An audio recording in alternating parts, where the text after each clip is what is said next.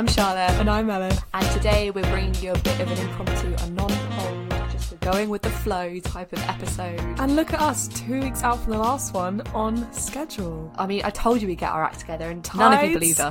are turning. Change is coming.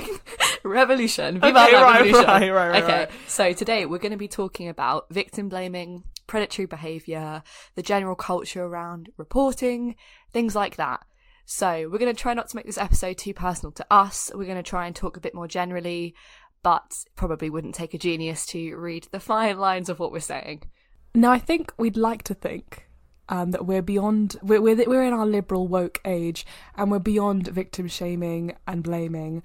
And we're all for, oh my God, yes, report, report, because that is the right thing to do and everyone will support you. But I think the reality is slightly different, even in our generation. Yeah, completely. And I think, and this is the kind of thing where I don't think you should be holding genders to different accounts, but at the same time, in my experience, I've sort of expected boys to react negatively. But then when girls or supposed feminists like react negatively to someone coming forwards or explaining that something's been hard for them, when they go on and belittle your arguably very feminine experience, it's almost shocking and you wouldn't you don't want to expect it from the girls, the people around you that should know better or should have a foundation of empathy that the men arguably don't. I feel like I'm being a bit vague here, so let's actually try and jump into why is victim blaming an issue that affects girls differently to anyone else? Um, I mean, would you say that victim blaming affects boys and girls differently? Uh, yeah, I definitely would. I think when I think that when you're a girl, there's inherently that power dynamic that can be played upon.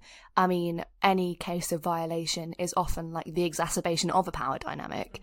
But when you're a girl, you or, or someone who is a, perceived to be a girl, you already have that foundation where that can be exploited. So I think it adds a whole other depth to um, exploitation. And that isn't to say that only girls can be manipulated or abused or anything like that. Absolutely not. That's a dangerous narrative. But I think it is an inherently sort of, it can be inherently feminine at times in the way that it interacts with things like patriarchy. I would also argue that the way that obviously I can't speak on it personally, but the boys' victim blaming tends to be more. It's more of oh, you should have enjoyed it. Well, Yeah. didn't why, why are you complaining? Whereas girls tend to be more like okay, well, you were the one who was bringing it on. Like whereas the boys seems in general seems to be more like oh, you should have liked it. Like why are you complaining? Like that was great. You're so lucky. Yeah. Whereas I think there might even be a bit more recognition with the girls that uh, it wasn't lucky, it wasn't a good thing, but Mm. you were the one spurring it on. So really, it's your fault. Yeah.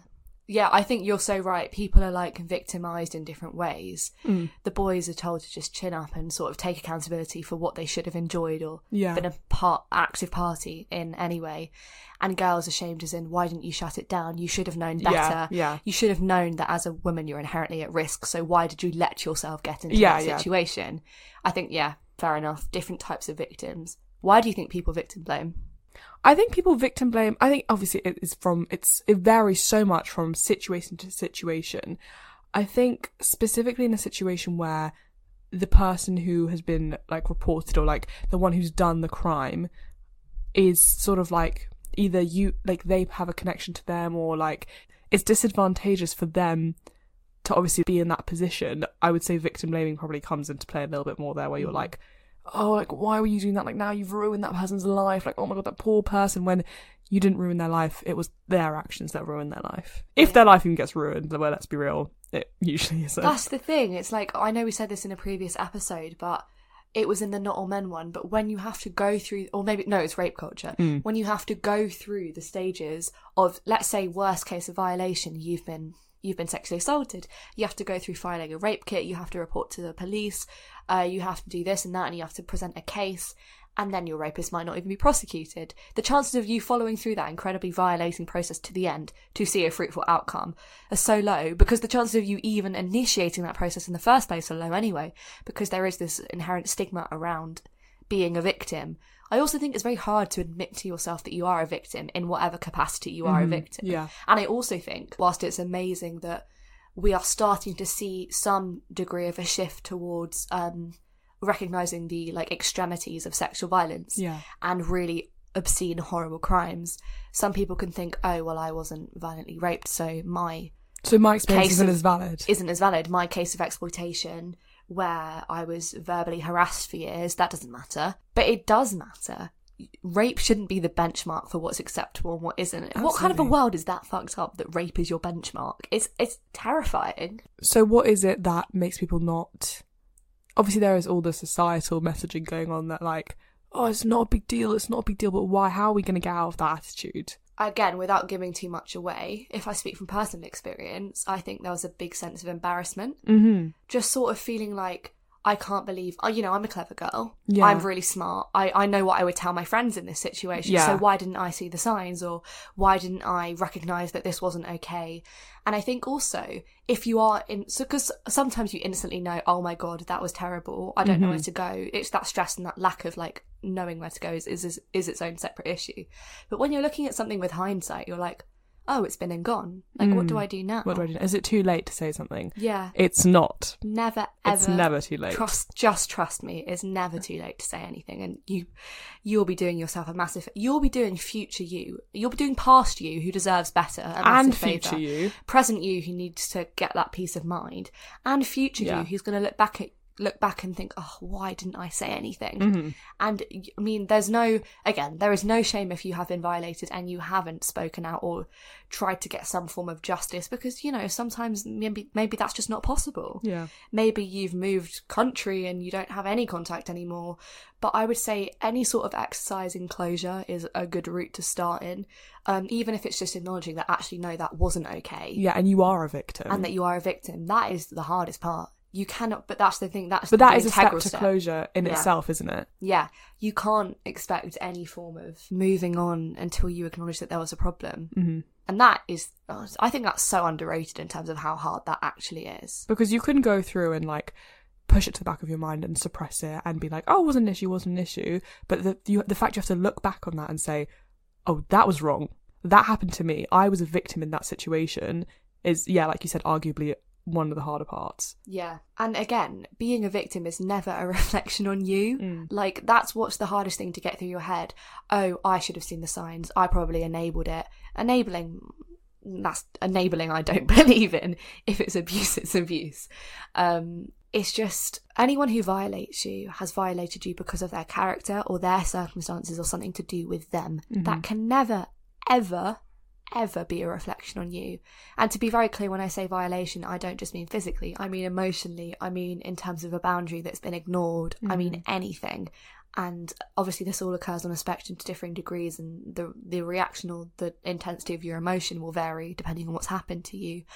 But you're not crazy for being upset over harassment instead of assault. You're not crazy. I would also just say that um, crossing boundaries, especially in a power dynamic that isn't equal, is not your responsibility to enforce. It is the person in a higher position of power to. Just to let you know, guys, we're actually currently recording this episode in, in a music storage room, but It's we not a found storage room. Don't say that. It sounds like we're in the locker. In the we're not locker in the locker room. That's different to the storage room. There's just a bunch of amps that we're balancing our laptop on, and we found a microphone stand. It's So awesome. We just anything to avoid the mic quality of last week, The Which we do apologise for. We're really sorry. The thing is, that episode was too good to not release, but the sound quality just wasn't it. The problem was there was this massive, like, whirring background noise, like. Well, there was some there was some mechanics going And if I had, to, if I got, if I cut that out, I had to like compromise the crispness of our vocals. So hopefully we're really crisp today. in fact, a bit of ASMR just just no, to make put, sure. put the apple away. Put it away.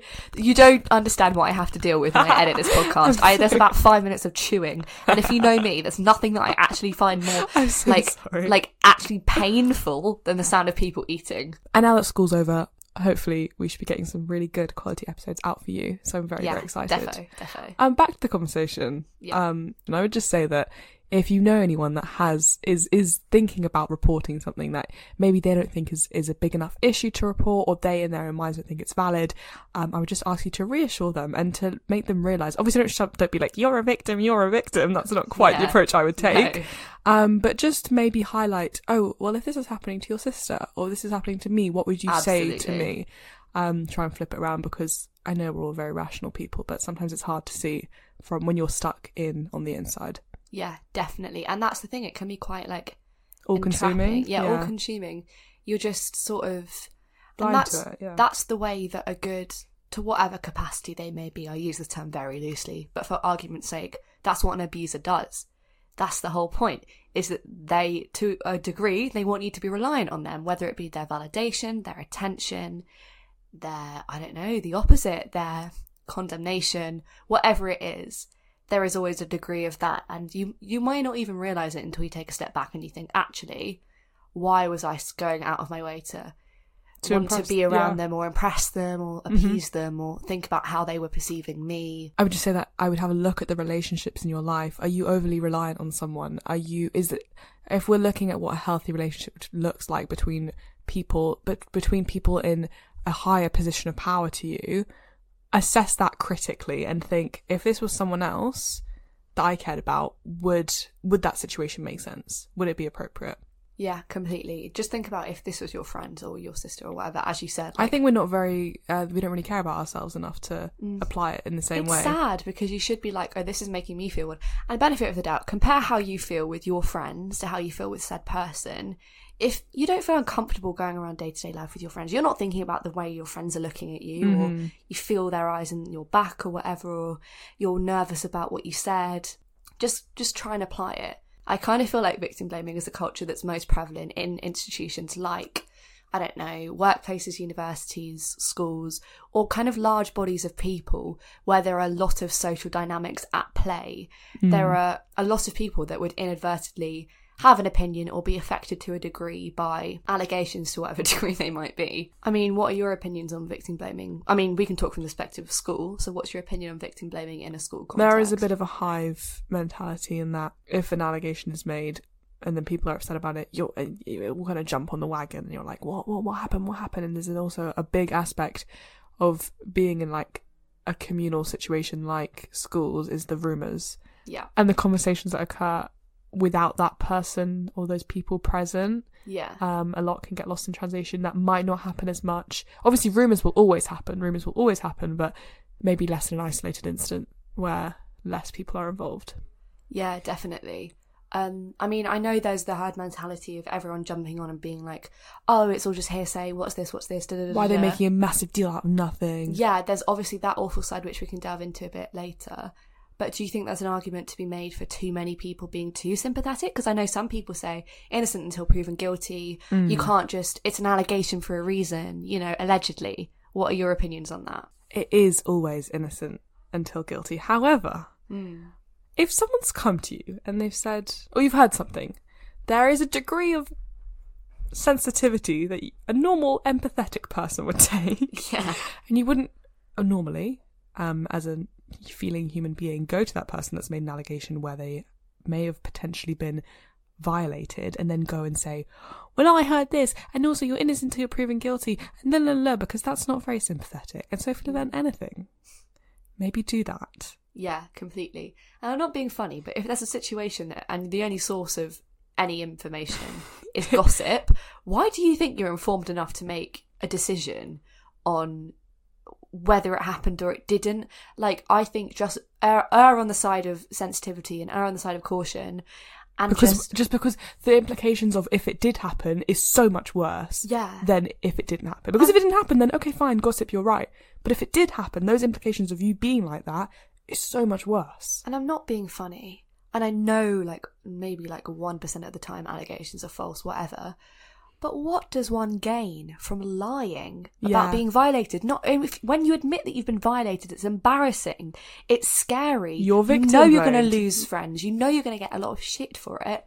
So what do you actually gain by lying to get yourself into that position? I just I find that so weird because it's a lot of men that make that assumption. But then when you are someone who's not a man, you completely understand that power structures are inherently against you without people even violating you and you know how low that feels and you know what that means to you and i think you just have a more a deeper understanding of violation as a concept or something that can happen to you. I don't think it's natural to want to exacerbate that. I don't i completely reject the narrative that people make up allegations mm-hmm. loads of the time for attention. I don't think it's the shits and giggles that you think it is. I don't think anyone thinks that. And if you are, you're awful. Yeah, God, of course. If you if- Because you then set the precedent for every other person that actually has to go Yeah. through this and actually have to go through the pain of going, reporting something, getting the gossip, getting the victim blaming, and then what for them to not be believed? Yeah, and it, we're not just saying that you're awful because you're ruining someone's life, which obviously is a pretty shitty thing to do, but you're also awful because then, as Elif said, you're belittling every single girl or every single person who wants to go and take a stand and admit that that they have been violated because everyone is just that tiny bit less likely to believe them. I mean, there is obviously no one is completely bad and no one is completely good. Do you think Mhm. there's any benefit to trying to understand the mind of someone who is an is a predator, is an abuser in in situation? I think if that feels helpful to you, yes, but never at the expense of your own feelings. Yeah. I think you can acknowledge that someone has made you feel terrible and stupid and confused and upset. Um, but you can also see that well, they haven't had a great life. They've been really sad. They've they're lonely. They need they they're dumping all this shit on you because they have nobody else in their life and they're really upset. But they've still done a terrible thing. And I think people don't really not everyone understands you can have that balance of being like yeah, I can see why this happens. And sometimes, if you look at it like that, it helps you to take the blame off of yourself because you're like, well, it wasn't Mm. me who was so susceptible and like so able to be violated. It was this person who had X, Y, Z happen to them and is manifesting it onto me, Mhm. which is a terrible thing to do. But then if you take that route, you can sort of reframe it and be like, well, it wasn't, it clearly wasn't my fault because this had already happened and they were already feeling this way. Would you say it's then helpful to maybe understand whether or not, like, if they, to basically say, oh, they haven't had malicious intent? I think it really depends, and you you can only make these sort of like analyses if you keep it really firmly in your head that they've still done a bad thing and you don't have to forgive them. Well, I think that's what's so hard about it. it. Is like, okay, so what it, what happens? You go through, you've done this, and then you realise they've made you feel uncomfortable, they've made you feel violated, but it wasn't their intention, and now you have to go and like deconstruct that, report that. Like that's that must be quite hard to then say, oh, but it wasn't even in their intent, so they don't even know. yeah, it can really mess with your head. I think you have to really also incorporate that kind of thinking after a certain point. Yeah, The, f- when you first identify there's been an issue, whenever that may be, two seconds after it's happened or two years after it's happened, you need to ultimately focus on how that made you feel, mm-hmm. what actually happened, what are the steps you can take to make the situation better. I do think for I think for me, maybe people whose brain works in a similar way to me, part of the whole like recovery or healing process can be like mulling things over a lot. Like not to the extent that you drive yourself in circles, but thinking about it is quite natural for a lot of people yeah, of course. and then kind of thinking, okay, well, I can see that it's the reason this is such a nuanced and complex situation is because there wasn't that much malintent, mm-hmm. yet the behaviour has still rendered me completely devastated. I think the picture that's portrayed to us through just the conversations we're having at school, the education through media, when someone is viol- when when there's been a violation, you think like angry entitled man pins woman down and assaults her. That's the image we have, and so anything less than or anything slightly different with less intention or different intentions, but maybe same lasting effects is something we can't quite wrap our heads around just yet as a society. Yeah, definitely. And we're using the word violation here, not rape, not assault, not harassment, not violence. Mm-hmm. I think violation is It's very personal. I think, yeah, it's that umbrella term of a personal, you're uncomfortable or a boundary's been a boundary's been crossed. pushed. yeah. Yeah. Whether that be physical or emotional, as we as we said earlier. So, what would you say about the portrayal of violation in the media? Then, what's your perception on that? Well, I think what's interesting is the the way that relationships have been portrayed to us. It's very there's not quite a distinct line between violence and violation and relation like healthy relationships. The stuff we've grown up with is Twilight and um I'm sorry, but Jade and Beck in Victorious, who are con- argued so much that Ariana Grande fainted. What was her character's name? Cat. Cat fainted. Like, I'm just saying that the kind of relationships that we were shown as children was were not healthy ones. They weren't. There wasn't communication. There was toxicity. There is that level of violence within them that we Yeah. have just normalized and accepted without question And that lays the foundation. for your future Yeah. relationships. Um, and I think to be able to, I think I'm hoping that we're moving past that as a, I'm not saying as a generation, but as as kids, whatever media they're consuming now. I'm hoping that's different, Yeah. but there does seem to be that that trend of not trend, but like oh yeah, trend, not as in a fashion trend, but as in like a A cultural trend. or- yeah, where the kind of relationships we were taught to have are not healthy ones. They're toxic ones, and we want a toxic man, we want a, we want a dominant man. Do you know what I mean? Like that kind of picture that's portrayed to us, and that we've then internalized and thought, yeah, no, I want that kind of person. Yeah.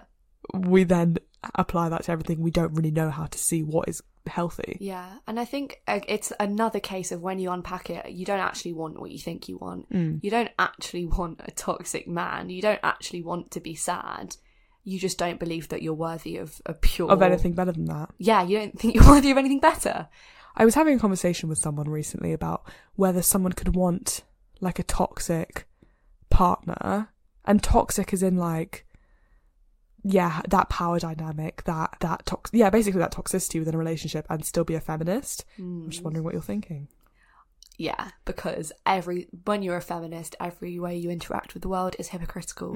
Because ultimately, when you there is a power dynamic like patriarchy that you have no control over, you have very little control over the way that it interacts with you and you interact with it. Um, how can that be kind of your responsibility? You're you're not a hypocrite for acting on an impulse that is out of your control. Do you know what I mean? Yeah, I would agree with you. To be honest, I think it's a tricky one because obviously there's hypocrisy, but like, you, and also you have to wonder why you want those things. So for me, it's not oh I want a big strong man. It's no, you want to feel small. Yeah. Because you want to feel small and petite because that is what you should feel because that's what we've been told we should feel. We should make Yeah. ourselves smaller and therefore have a big, strong, dominant man. Do you know what I mean? Yeah. We've been told like don't be big, don't be loud, don't be in your face our whole lives. So we don't want anyone to be. We don't want to be with someone who makes us Yeah. feel like that, which I would argue is the the actual problem rather Yeah. than wanting that kind of person. Well, yeah, for me, it's always been like, oh, I want like a like maybe sarcastic, like witty, funny guy, but I just don't want someone who's gonna like weaponize my own outspokenness against me. I want someone who can match that. I don't want someone who's Yeah. gonna see the fact that I have opinions and I voice them as a detriment to me as a person. To your character, yeah, yeah. someone who's going to appreciate it. Can I make like a benign cultural reference?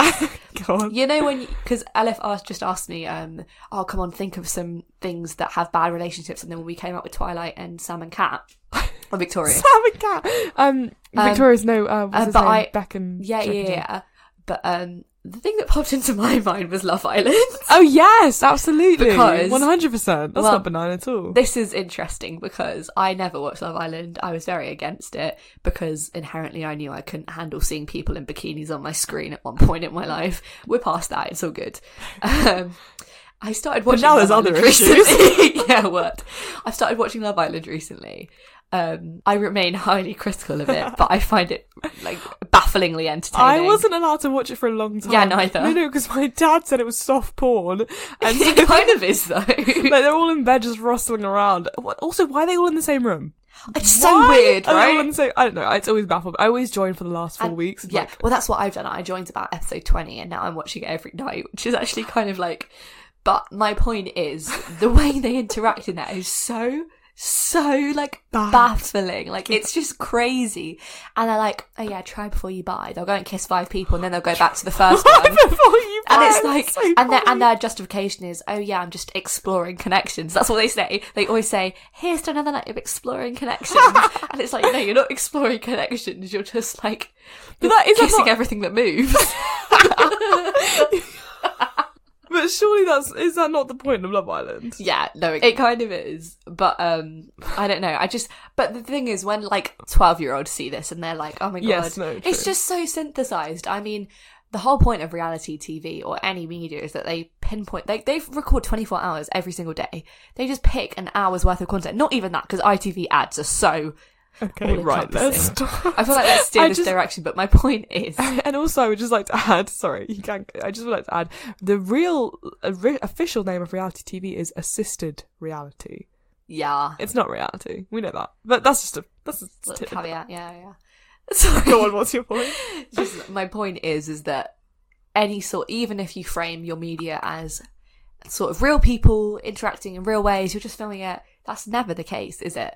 And also, But we we like- still absorb it we do because your do. brain doesn't know what's real and what's not. And like it- if you say something ironically enough, it just you you internalize it. Yeah, I feel like Love Island kind of all concepts similar, kind of normalize the idea of I don't know, like not being communicative or faithful, by going based on an assumption, things like that. You know, just thought it was It's interesting. a little bit shallow as well, I would argue. Just a little bit, Just, just, just a a bit. little bit, just, Just a little bit.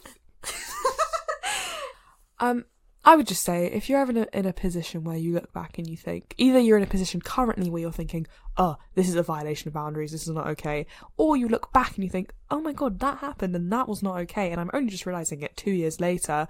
Both are equally valid, and I would obviously encourage you to go and report it. But before you do, find some good friends that will stick by you. Yeah, they have been the most important thing throughout the whole process, and they will continue to be. And you know, trauma bonds people. No, I'm joking. I'm joking.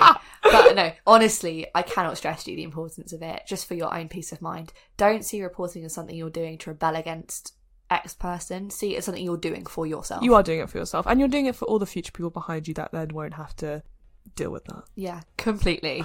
Okay. Um. So we will still love your episode suggestions. We're really sorry this one hasn't had any polls in it. Basically, this was so impromptu that we just didn't have time to put polls up and get responses. But um, they will return as per usual, and we will keep the posting schedule to as regular as we can. We have a very exciting guest coming up in the future. Yes, we do. I cannot stress to you how excited I am. I'm smiling from ear to ear. We actually have an amazing, like, I did. Did I not promise at the beginning of this season? I was like, season two, Three. three, season three, season three. We are having a very, very, very exciting guest. we actually are. We actually are. We aren't just like we're having a very, very exciting guest. And They're really Charlotte cool. They're really cool. is trying to spoil, but no. Going to edit my spoilers out. Yes, I will. Um, it's been lovely to be here with you, listener plus Charlotte. It's been wonderful to be part of this conversation, listener plus Elif. To get involved in the conversation, go and follow our Instagram at and Underrated. Underrated. Email us and everything no, else is in the description. It's all in the description. Um, also, go and listen to our Roe v. Wade episode if you hadn't. It's really good. Um, please stay safe. Please stay supported. Um, helplines will be in the description. Also, if you want help walking through the first stages of what's a horrible process, message us. I can Our probably DMs give you some personal Are anecdotes. always open. yeah, always, always, always. Right. Till next time. We'll see you in a fortnight. Bye, Bye, guys.